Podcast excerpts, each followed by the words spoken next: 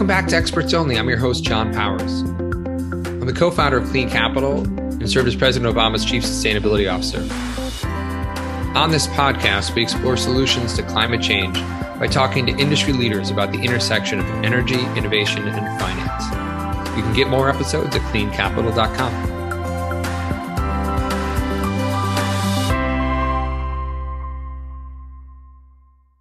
Welcome back to Experts Only. Today, we are really holding forth an annual tradition of talking to Lisa Jacobson and Ethan Zindler about the BCSE Sustainable Energy in America 2022 Fact Book. This is a, put out every year by Bloomberg NEF, which Ethan represents, and, and the Business Council for Sustainable Energy, which Lisa leads. And the fact book is the go to guide on what is going on for data in our industry. It really highlights the trends from everything to solar and wind installations to jobs to EVs to electric vehicles, energy efficiency, carbon trends. There's so much amazing data in there. Those facts are driven specifically to help us tell a story of what our industry is doing. So what you're going to find from this year's fact book is sort of despite COVID in the pandemic, 2021 was an unbelievable record-breaking year in the energy transition and the deployment of renewable energies, deployment of storage, and sustainability overall. You can get the fact book at bcse.org. That's bcse.org. And you can always get more episodes at cleancapital.com. I hope you enjoy the conversation. Lisa and Ethan, thanks so much for joining me again at Experts Only. Thanks for having us. Yeah, it's great yeah, to love, be with you, Jon. I love the fact this is becoming an annual tradition and really the Sustainable Energy in America fact book is becoming the go-to i was just mentioning this before we started talking the go-to database for information about the growing momentum behind our industry can you talk for a second about really how you guys came up with this idea and sort of the history of the fact book Sure. And again, Jon, it is great to be with you. And Ethan, it is always great to be with you. Funny you should mention that because this is actually the 10th issue of the Sustainable Energy wow. in America Fact Book. And as I was preparing for our release just last week, I was looking through some old photos and, you know, it not only has the industry changed, we've all changed, but of course we look better and, you know, great and all that. But no, um, we started this as we were thinking about our 20th anniversary as an organization. Actually, this is our 30th anniversary for the BCSE this year. And we were sitting around our board table and we had invited Ethan Zindler to come and talk to us about some of the trends he was seeing in the sectors we represent. And we realized we were on the cusp of a very fast moving change. And we really wanted to have a set of data that would put all of our industries together and track our progress all together, not just individual sector market reports, but let's have a place where that information can be brought together in one place. It could probably be more up to date than other sources and it would be objective. So that was our goal, and, right. and that's what we've been doing each year since. Ethan, can you talk uh, for a second about sort of the growth of Bloomberg New Energy Finance, now Bloomberg NEF, and you know why you know the Business Council for Sustainable Energy has done such a great job of telling the story behind these trends. You guys really do house that data. So for folks that aren't aware of the work that you're doing, just talk for a second about the work you're doing. Sure. So, first, Jon, thanks for having us again. This has been a, a, nice annual tradition, so we really appreciate that. And second, thanks, of course, Lisa and to the Business Council for supporting this project. What Bloomberg NEF is, we're a division of Bloomberg that provides research on the transition to a lower carbon economy, sort of writ large, with a real emphasis on energy. There's about 250 of us in a about 16, 17,000 person company, uh, but we're just focused on, on these issues so it has been a great natural fit in terms of working with Lisa. And what we like to think of as the goal of this fact book is to try to bring some facts to the conversation, particularly here in Washington, where sometimes those are lacking about the state of the energy transition. And as we always like to say, that if you don't know, for instance, the price of solar within the last you know six months, then you don't know the price of solar. And the same can be true as you know about batteries and wind turbines and other things as well. So the idea is really bringing key current actionable data to policymakers. And Lisa, your organization really brings some unique messengers to Washington to help tell the story of these trends and help drive policy.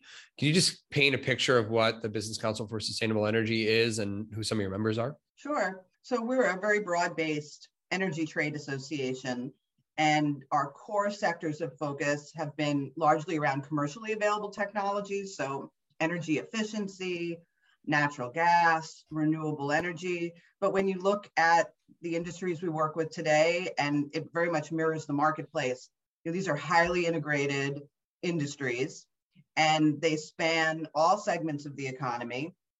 And they represent not only commercially available, like I mentioned, but also deep decarbonization technologies. So, certainly many in the sustainable transportation space, hydrogen, carbon capture, utilization and storage, you know, and and things that are really optimizing our energy system. So it's a very diverse group, but they're united around the vision that we can have a sustainable energy future. And for them, that means affordable, reliable, clean energy. And we can do it and meet our near term and long term greenhouse gas emissions goals. And while we're doing it, we're going to create even more jobs than we have. We have over 3 million jobs in the US right now represented by efficiency, renewables, natural gas, and clean generation. And we, we know that those sectors are expanding and we know that the job opportunities will expand with them. Yeah, I think that's a story that needs to be told over and over again because folks don't under, they underestimate the number of jobs the clean energy industry has, and you know when you're talking about three million jobs, the impact of that is heard not just in Washington but all across places like rural America where folks are working on wind farms or doing energy efficiency projects or putting solar in places like Western New York. So I want to talk through some of the really exciting trends that sort of came out of this fact book around emissions and the changes to the grid, electric vehicles, and investing. You know, overall, I think the fact book really provides just valuable year over year data. And I think despite the pandemic, 2021 was really a record breaking year on many different levels. I'm gonna start off with a negative one, and then we'll get into the mm-hmm. ones. Does that sound good? And the negative one, I'm gonna go out and I'm actually gonna pull a quote from Ethan's from last year's interview because you actually forecasted this right on, and you said, "Look, looking out from 2020, it's going to be." I'm going to use your your words here. Super weird. and we all know that, that that year was super weird, but emissions fell almost 10% in that period because of the massive shifts in the economy. And you, you called it and said, you know, if we don't end up seeing a year over year increase in CO2 emissions um, next round, that something bigger is happening, some more negative trend is happening. Well, we saw that increase. I think it's around 5%, right? Year over year this time around. Can you talk about sort of what drove that this time? And is that something that people should be wildly concerned about, or is that a more natural trend because the economy got rolling again? It's really about an economy that's that just started to come back to life and, and posted some pretty strong growth last year. 5.8% was the year on year uptick of total CO2 emissions. But uh, leading the way in terms of driving that was the transportation sector. And that was really a reflection of the fact that, like, we just all, many of us stayed home in 2020 yeah. um, if we could. And air travel fell very dramatically in 2020. Both commuting and air travel rebounded. Uh, let's be clear, not all the way back to where they were, but definitely rebounded in 2021. And that definitely drove emissions back up. The other thing is actually, though, power sector CO2 emissions rose a bit. And uh, interestingly enough, while we saw a record amount of generation produced from renewables overall, we saw a bit of a decline in production from hydro plants. And we definitely saw a rebound in production from coal fired power plants. Natural gas prices rose last year, and that really shifted some of the dynamics in the market. Our view is that that's not a long term trend, but that was certainly something we saw last year. And then one last thing I would just note very importantly is that you know, at the end of the day, we're still about four and a half percent lower in terms of CO2 emissions from where we were in 2019. So that ain't bad. Um, are two That's very, a great story. very, yeah. very weird years. Right. What's driving the hydro trend? So, you know, this is maybe one of the offshoots of climate change is that dry conditions in the West resulted in lower total output from hydro last year. It probably will come back, but nonetheless, like, you know, there are issues related to climate change and impact that it can have on hydro production. Yeah. So let, let's focus on the grid for, for, for a second, because as, as you both know, we are witnessing, you know, a once in a generational shift to a clean energy uh, grid and a, a, grid that's having to shift in you know almost state by state and how it's approaching its business models. But you know some of the, the the broader trends of what's coming onto that grid are really exciting. You know developers built a record 37 gigawatts of wind and solar uh in solar last year even despite of the uh, despite covid. You know what do you see um specifically in those two sectors first, in the wind and solar sector, looking going forward, um, and then we can sort of talk about some of the other sectors as well. Maybe I'll start at the highest level um, and let Ethan come in with some of the more detail. But you know what I see underpinning a great deal of that is demand, right? Demand, demand from large corporates, uh, demand from households, um, demands from communities that want clean energy, and they also want resilient energy. And we would be remiss talking about this topic in this week and not acknowledging the security benefits of clean energy. So demand is strong, even in two very odd years. Um, you know, we could talk a little bit more about why that demand is so strong, especially from the corporate sector. But just at the highest level, I mean, I, I think it really is an absorption of the commitment to sustainability by large companies and the accountability and investor interest in the areas of environment, social, um, and governance investing, among others. Yeah, could we talk about that demand for a second? Because I think one of the really interesting things in the fact book points out is now there's over 351 companies that have pledged 100% clean energy goals. Um, that is pretty monumental uh, and almost changing by the quarter as more come on. And, and Lisa, how are your members thinking about that and then thinking about executing on it? Well, they take it very seriously and, and they take it in multiple ways, but you know, the clearest way is for themselves. They've adopted these kinds of, of, of objectives as a company. And then they are deepening that and they're working within their supply chains to ensure that their supply chain has also adopted those objectives. And they've really shifted from first initial, kind of similar to the way our national policies have been evolving. You know, it started, say, 10, 15 years ago with incremental goals.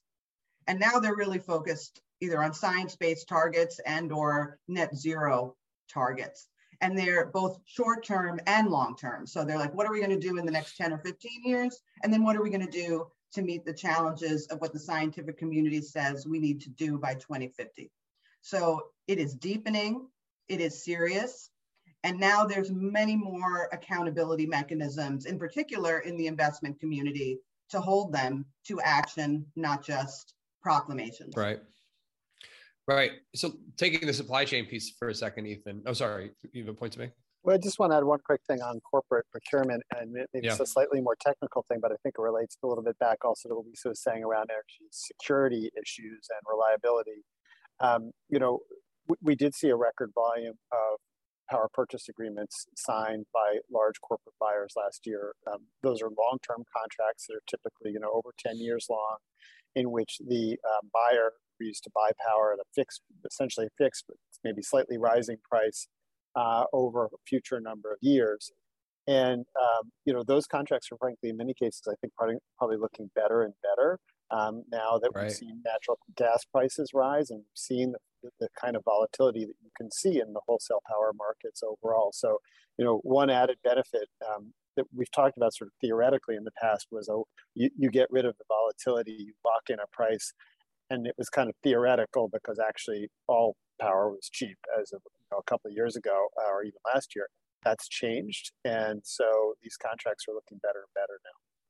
Yeah, absolutely. I mean, look, someone who just paid you know almost 4:30 at the pump this morning. Uh, it's going to be a wild ride here for the next next uh, at least short term window. But so I want to take the supply chain piece for a second, Ethan, and, and take it in a different direction and looking at the growth we're seeing for for solar, for wind, the supply chains for those industries and all industries right now are uh, under pressure a lot of pressure for specifically for steel or for panels on the solar side coming from some specific places in asia that's causing a lot of uh, anxiety of the industry you know how do you see those supply chain challenges playing out into next year's uh, fact book a good question so um, i mean in the short run we have seen an uptick in the price of solar modules and in the, uh, anecdotally in the price around batteries as well um, i think the good news particularly in the case of solar is the equipment now represents a minority of the final cost of building a solar project, and so the, right. the ultimate impact has been sort of muted. In terms of the more fundamental question about just actually getting access to stuff, um, uh, you know, our view is we don't think that that's going to be a major problem uh, overall. That a lot of these short-term um, uh, bottleneck things are, in fact, that short-term, and that they'll be um, resolved. There's also a heck of a lot of, particularly solar and batteries, to to agree, heck of a lot of additional manufacturing capacity that is being built. Sadly, a lot of it is not taking place in the United States, um, but nonetheless, there is a certain um, motive uh, for exporters of that equipment to want to get it here. And suddenly, the, you know, the U.S. has become one of the major demand markets for solar. We, frankly, we, we weren't, you know, right. five or ten years ago. We're definitely near the top tier now. It'll be interesting to see if we get direct pay, if that affects U.S. manufacturing, when more folks will almost need that to be able to take that credit, right, and start to drive some of that demand here at home. Yeah, I mean, I think that's something that certainly manufacturers are looking for is a little bit more market certainty. And I think that policy, like as you say, direct pay, so that um, so that people can take the value of these tax credits in cash and faster, essentially, that could help. Um, I will say this: I do think that there is some there is some greater greater confidence on the part of manufacturers that this is going to be a real market anyway. Because you just look at the volumes right. last year, 37 gigawatts demands a lot, and about two thirds of that was solar. So there's there's some growing confidence there, but we still haven't seen the kind of major manufacturing scale up domestically that I think a lot of people would like to see uh, over the long term. In batteries as well. I mean, we are seeing supply chain challenges in batteries overall, and I think the the demand for batteries is is as you guys point out, it's 40 4.2 gigawatts of battery storage capacity was added to the grid in 2021. That's that's incredible, uh, and you know the the hunger for investing in battery batteries one and then two is, is lisa you pointed out the resiliency and energy security piece that batteries is bringing into the conversation will just accelerate um, the demand here i think in that space as well. So last time we talked it was right after the super bowl uh, will ferrell did an ev commercial right? When he uh, was uh, making fun of the the swedes right? Is that what it was? I can't remember exactly how the ad played out. Um, but the whole trend of electric vehicles this year has been an incredible shift where you have Ford, GM, other car manufacturers who really were almost in a back seat on this, letting Tesla take the run, um, are really starting to step forward. And as you, you guys pointed out, you know, U.S. sales hit, um, they're closing in on a, a, million units a year, but it's about six, over 650,000 units in 2021. And with the infrastructure money now being poured into electric vehicle infrastructure uh, really for the first time at the federal level. How do you see uh, the electric vehicle demand changing uh, over the next over the next year? Lisa, do you want to go first on that one, or do you want me to jump in? Well, I mean, I, I can speak more from you know just kind of my vantage point working with the companies and working with policymakers, but Ethan can give yeah. you the, the data. I mean, yeah, I think there's a sea change underway. I mean, just the amount of questions you get about what is an electric vehicle? How do I get one? I mean, you know, we're all getting this on the street. You're talking to your neighbors, you know, it's in, and, and you know what's driving it? And I remember thinking about this for other industries. If they are spending money on these commercials, that's what's going to impact things. I mean, think about how many, um, I, I mean, I don't want to use brands, but okay, iPhone um, or Samsung phone commercials you see on a given day, right? Yeah. We probably, if you watch TV, you probably see at least 10. And then you put cars in there, and then you put the proportion of electric vehicles or other clean energy vehicles in the mix, and the public is absorbing it. And that's the pivot moment when, you know, there's more offerings when you go to look for a car. It's in the mainstream chatter and then there's this little bit of wow factor. What really is that? Can it work for me? Is it better than what I have? And look at that. You know, that shiny object effect is coming coming into a clearer focus, but not just for the Tesla owner, right? Right. You know, that is a, a market that is a luxury market. And that's not going to bring us to where we need to be to get the, the kind of penetration and, and purchasing from consumers. We have to have a much broader suite of offerings, and we're getting there. I think Ethan wants to hop in now too. Yeah. Yeah, I would just I would echo that. I mean, look, the buying of a car is not a fully economically rational process for consumers. There's a lot of emotion sure. involved in that. To be to be clear, and to sort of echo as someone who drives a minivan. That, actually, that, that feels that feels actually pretty rational. Actually, um, um, I don't, oh, actually, maybe there was some emotion involved, but I don't really want to know what it there was. There was lots of emotion involved that day. it's probably some tears. Uh, um, but I guess you know, look, if you, if you look at that 650 or thousand or so um, EVs that were sold last year, half were Teslas right? Um, and yeah. then if you look at the other half, you know, I'm looking at half now, of those are Teslas. Half, half of that. Were, half were Teslas. Wow. And then a couple of the other names on the list are, are Volvo and BMW. Um, yep. And so, you know, the point being, right now, this is a, uh, you know, that a lot of that is the luxury segment of the market, or and or people who are committed to wanting to go electric, and that's great. Um, uh, the economics of buying an EV already makes sense for anybody who wants to sit down and do a total cost of ownership analysis and understand that the price of filling your tank Especially is today. more expensive, right? And so, and those economics are just getting like way better. Like right now, gasoline's over six bucks in some parts of the country, right? Right. So the question I think we we we are curious about, and really was just debating with my team, is you know what's the point at which consumers are going to make decisions to buy EVs based on economics, and um, and or what's the point at which economics and sort of emotional uh, decision making intersects and maybe we've reached that point you know because there's nothing more in your face as you noted uh, there's no energy metric more in your face than the price of gasoline. Nothing comes close. And we've seen people take to the streets in France and elsewhere and protest. And like it will really motivate people. If it can motivate people to like riot and protest, then maybe it might you know motivate people to like figure out how much they're going to save by buying an EV over the course of the lifetime and make that decision this year. So we're quite we were quite bullish about EVs anyway. We thought the market is going to double in the U.S. anyway, and now gasoline prices have gone through the roof. So it's quite possible that we'll be wrong on the low side.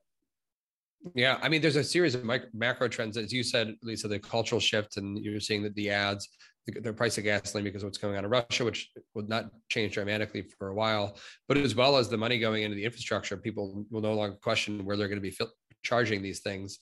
And I think when people are now can get an F one fifty right? That's electric. You know, they may be having second conversations about it. And then, you know, Lisa, looking at the companies you work with, they're massive fleets. Those shifts are underway as well. Can you talk about some of the things you're seeing from your members? Right. I mean, we talked about renewable energy commitments, but there's energy efficiency commitments, there's um, electric fleet commitments, and those all increased in 2021 as well. Um, so I think what I hear mostly though, because given the configuration of our members, is the integration between buildings, the grid, and transportation. Oh, interesting. And then yeah. how they're all going to be optimized, because a lot of our members, you know, whether they, you know, be a large ESCO or a utility or you know commercial building owners you know they they all realize that they're going to need to provide these kinds of services and that they're going to need to be able to do it in an efficient and integrated way. So there's a lot of conversation about how to get that done. Exciting, exciting. So I want to the last big trend I want to hit on and then sort of open it up is is is the investing space. You know, clean capital obviously is in the investing space, and we see this every day in the market where it is getting uh, significantly more competitive for because there's so much capital flowing because of some of the ESG demands, but also because this is a proven asset class now in terms of clean energy and, and it's really starting starting to take off. You know, we saw I think record numbers of uh, of cap record number of capital moving into the space. And just to quote, uh, 105 billion in new capital went into the U.S. into, into new U.S. energy assets last year. Um, Ethan, can you talk about what that looks like over the previous year and then you know what you think we may be looking at next year. Yeah so it's a it's a it's it was just an amazing year. I mean you know bloomberg nef we got our start and are probably best known for tracking the investment figures all the way back to 2005 and 2006 and i've been around long enough to remember the heydays of venture capital. I think you were too jon in 2007 through 9 and and like this just blew everything away in terms of the total value. So three quarters of a trillion dollars roughly globally just for clean energy assets. That's stuff. That's projects, you know, wow. that generate power or batteries, um, hardware, basically. That does not include, by the way, another 150 billion or so in money that was raised over for venture private equity and venture capital and, and, and very importantly over the stock market via um, IPOs and what are called SPAC, these special purpose offerings. So there was just a lot, a lot of money raised last year. And, you know, I think our view is, you know, not everybody's going to make the kind of returns that they, you know, expect. That's just realistic. Um, but in the grand scheme of things, of course, as somebody who wants to see these technologies continue to make progress and the cost to come down, I think it's fantastic. We're going to, there's been enough money raised to test new technologies at some, some scale that we haven't been able to do to scale up there's a number of new EV equipment makers that want to make new cars. We're going to see whether they can pull that off. There's just going to be a lot of um, there's going to be a lot of experimentation that has been funded, and you know not everyone's going to make money. But the good news is, I think out of that kind of chaos, we're probably going to continue to make real real progress. And then if you add on to that the fact that the federal government has basically put $80 billion on the table in research and development funding over the next 10 years or so, um, you really have a position where the U.S. can take a very forward look in terms of trying to develop these technologies. A, I think it's a very exciting time as a result of all of that. I'm going to forecast. I'm going to ask you to look back almost 10 years ago. To, I don't know if you can pull that number, but the the before I ask that question, you know, we know to solve the climate crisis and keep ourselves under two degrees, we've got to have almost a trillion dollars a year uh, invested into clean energy. You know, we are closing in on that. As you as you mentioned, it was around three quarters of a trillion this time around. Uh, not to mention, you know, the other uh, sort of venture side of it, which is, as you mentioned, if you if you want to talk about climate tech, we could talk that all day because that is the hottest market out there. People shifting from fintech and other assets into it. But for to, to you know, if, if we looked back a decade when you first started doing this, you know, paint a picture of what it looked like then to where we are today. Um, and if you don't have the exact numbers in front of you, sorry, feel free to well, to just help paint a picture. No, I thank you for the for both the articulate and somewhat long question, which gave me the chance to pull yeah. the slide. um, the answer is we were at about 200 billion globally um, in 2000, about that in 2010. So we've more than tripled overall. Again, um, we just think about the asset financing side of things um, globally. So uh, in fact, almost quadrupled. So um, look, we've come a, we've come a long, long way. The um, but there's there's still definitely much further to go. Um, uh, just to take an example in terms of you know the, the money is one thing to count. The other thing is like stuff that gets built. So again, we counted about 37 gigawatts of wind and solar that needs to get that got built in the U.S. If you want to get to an actual zero carbon power sector by 2035, which is what the Biden administration is aiming for, that that build level's got to double. And that's not about doubling the amount of money because you know the cost of the equipment gets cheaper, but it is about doubling the amount of stuff you put in the ground. Right. Um, Lisa, if you if you're a reader getting in this fact book for the first time, um, or you've read it, uh, let me change the question. If you're if you have read it in the past, what surprises you most about the 2022 fact book as you're reading it? You know, one of the benchmark stats that we have relates to proportional consumer spending on a household basis on energy costs. Um, obviously, this year, the year we're in right now, 2022, we are facing inflation across the board and elevated energy costs that won't be factored in to this. But I still think the benchmark is extremely significant. It basically shows that, you know, over the last 15 years, we've basically been paying less than 5% proportionally of our household budgets on energy costs. And that is much lower than in other countries. So this, we obviously know, you know, our um, industrial power prices, wholesale power prices are lower than in many other competing countries. And that's good for our economic competitiveness, but also on a household basis. You know, we are keeping our energy costs low, and that, that's fundamental to the energy transition. I think that's why we've been able to achieve what we have with the energy transition and the emissions reductions to date. So it's both a good news story, but maybe a cautionary tale as well, because we've got to, in some cases, quadruple what we've done over the last decade to meet our targets. But if we can't keep it affordable, it's not going to happen. So, in this moment of crisis that we're in with energy market disruptions, how are we going to manage that? I, don't necessarily have the answer because we're living it in real right. time. But I, I think it's been fundamental that, generally speaking, on a national basis, you know, energy costs have remained relatively low, and that's enabled us to continue to um, enable the public to allow us to make the energy transition we've been making. Yeah, I think we're going to see some uh, significant shifts this year between, obviously, as you mentioned, energy pricing that is changing dynamically. We'll begin to begin to see the trickle of the infrastructure money coming out, and if all goes well, maybe a climate bill even passed in Congress to give us things like tax credits. So when when we when we have this conversation a year from now in 2023, God forbid we're not in World War III at that point um, what does you know what what does the fact book look like you know a year out? And i'll hold you to this a year from now. So just just questioning. Maybe well, i'll start with you you know pick up on or what Lisa. you said. I mean i will be the optimist here for you know at least the, the next year. Uh, those tax credits and the the climate and uh, clean energy and energy efficiency tax provisions that were included in the build back better proposal those are fundamental because I think that's the best chance we have as kind of a national energy strategy. That's been what our national energy policy has been. It has been these clean right. energy tax credits for over a decade. They have bipartisan support.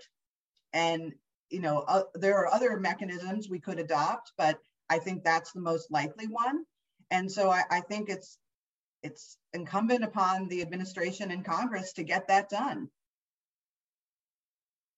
I couldn't agree with you more. Ethan. I, I, I, mean, I would agree. I think we'll probably, I mean, the only sort of policy announcement I make is I do think we'll probably see some kind of extension of the tax credits. I hope it's not just a modest middle of the night, December 31st, like, you know, got to get it done one year kind of deal. Right. Like we've seen a number of times in the past. I'm hoping it's part of some real legislation that thinks longer term. Let's hope for that.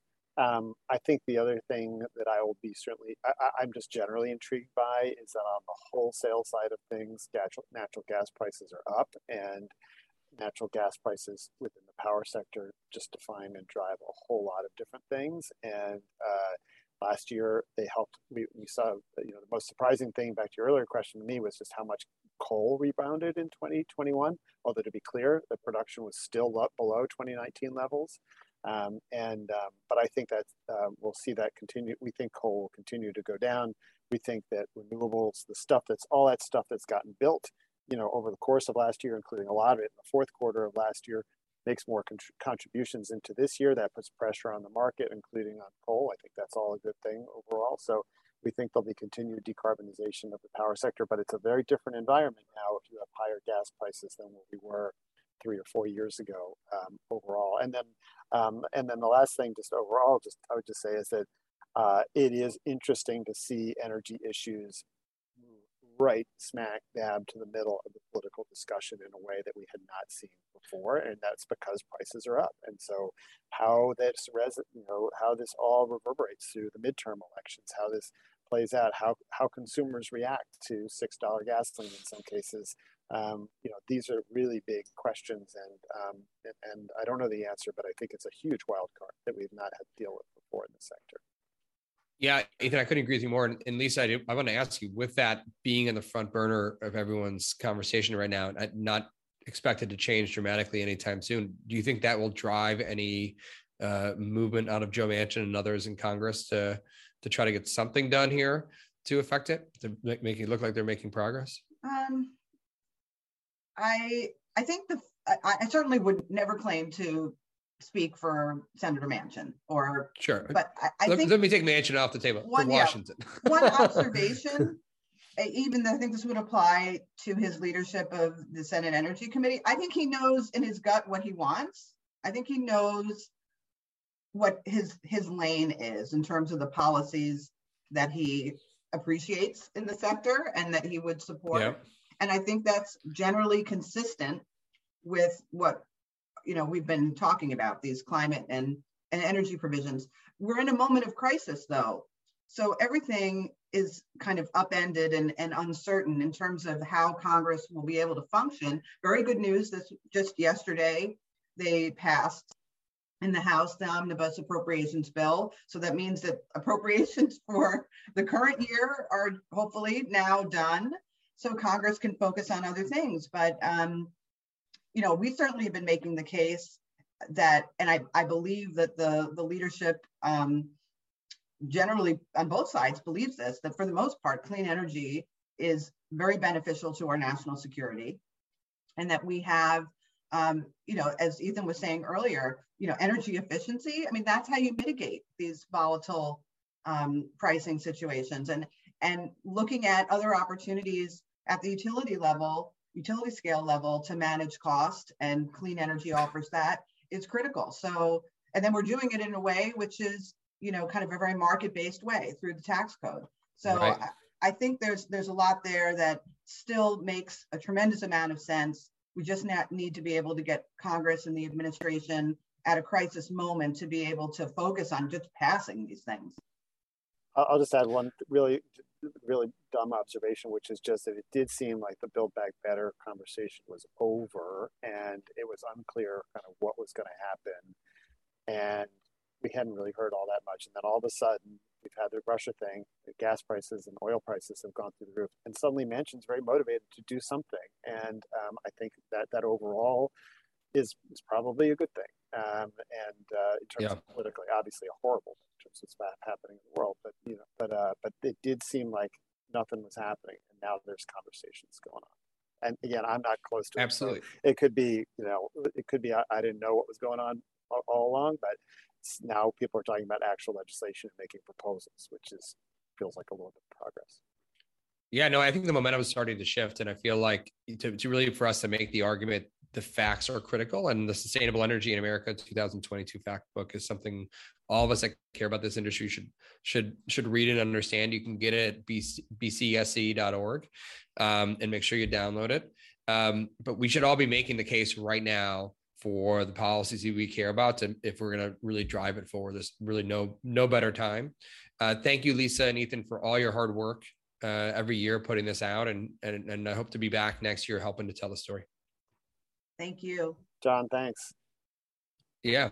And thank you for the teams at Bloomberg NEF and BCSE for helping to put this together and our producer, Colleen Young, for for the show. You can always get more episodes at cleancapital.com. Again, you can get the fact book at bcse.org.